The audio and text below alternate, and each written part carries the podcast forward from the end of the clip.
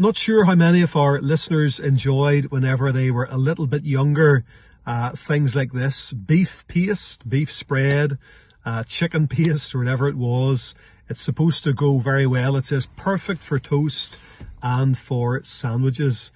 And I can remember getting this in my sandwiches whenever I was a little boy in primary school. And I have to confess, whenever they were in the lunchbox for a little while, and they were warm. The smell wasn't all that nice. They got a little bit soggy. And I remember my best friend in primary school, this was part of him uh, for a staple diet, uh, along with toast every day on his lunch, beef paste. A number of years ago, our children were in a chippy with us and they seen up on the screen that uh, pasties were available and they'd never had a pasty before and they says, Dad, what's in a meat pasty? And I says, well, the stuff that isn't good enough for steaks quite often gets made into mincemeat. And then the stuff that isn't good enough for mincemeat gets made into burgers. And then the stuff that's not just good enough for burgers, it gets made into sausages.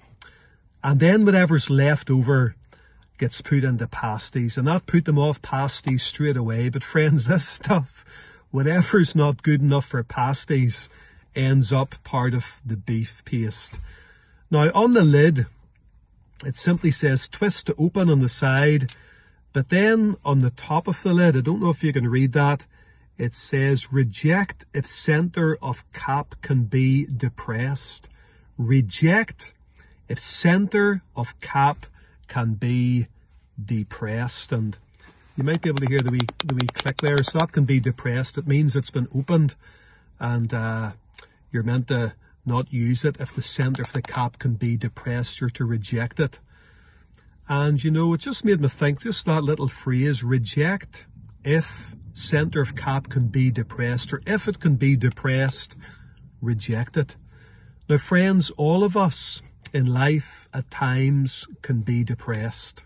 Totally different context, of course, but depression and discouragement are very, very real things in this world of ours. Even in the Christian life, we probably shouldn't get depressed. But the reality is that sometimes, maybe even oftentimes for some of you, you do get depressed. But it's good to know that even if we can be depressed, the Lord never rejects us. Reject if center of cap can be depressed, but God does not reject those who can be depressed. Even the psalmist uh, re-echoed those words.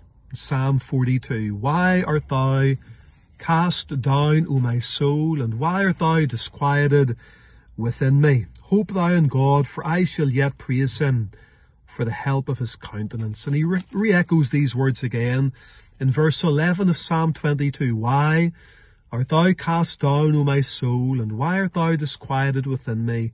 Hope thou in God, for I shall yet praise him who is the health of my countenance and my God. And then again in Psalm 43 verse 5, Why art thou cast down, O my soul, and why art thou disquieted within me? Hope in God, for I shall yet praise him who is the health of my countenance and my God. I am so thankful today that the God of the Bible, the God of heaven, the God and Father of our Lord Jesus Christ, is a God who does not reject us, even if at times we can be depressed and discouraged and sometimes even disobedient.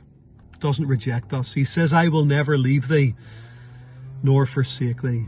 And he invites us to cast all our care upon him, for he careth for us. What a wonderful truth. May God encourage you today. You might be discouraged. You might feel like the psalmist often felt, or Jeremiah as well, that the Lord has forgotten you. But the Lord does not reject his own. He says, I will never leave thee nor forsake thee.